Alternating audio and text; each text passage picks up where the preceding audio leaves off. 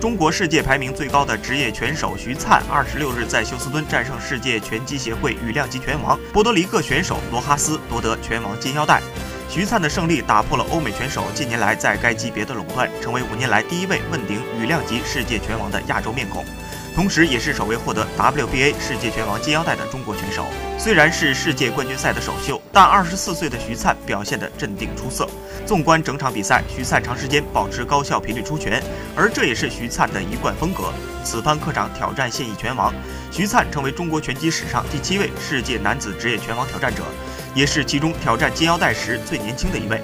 此前，中国有两位男子世界职业拳王，分别是熊朝忠和邹市明。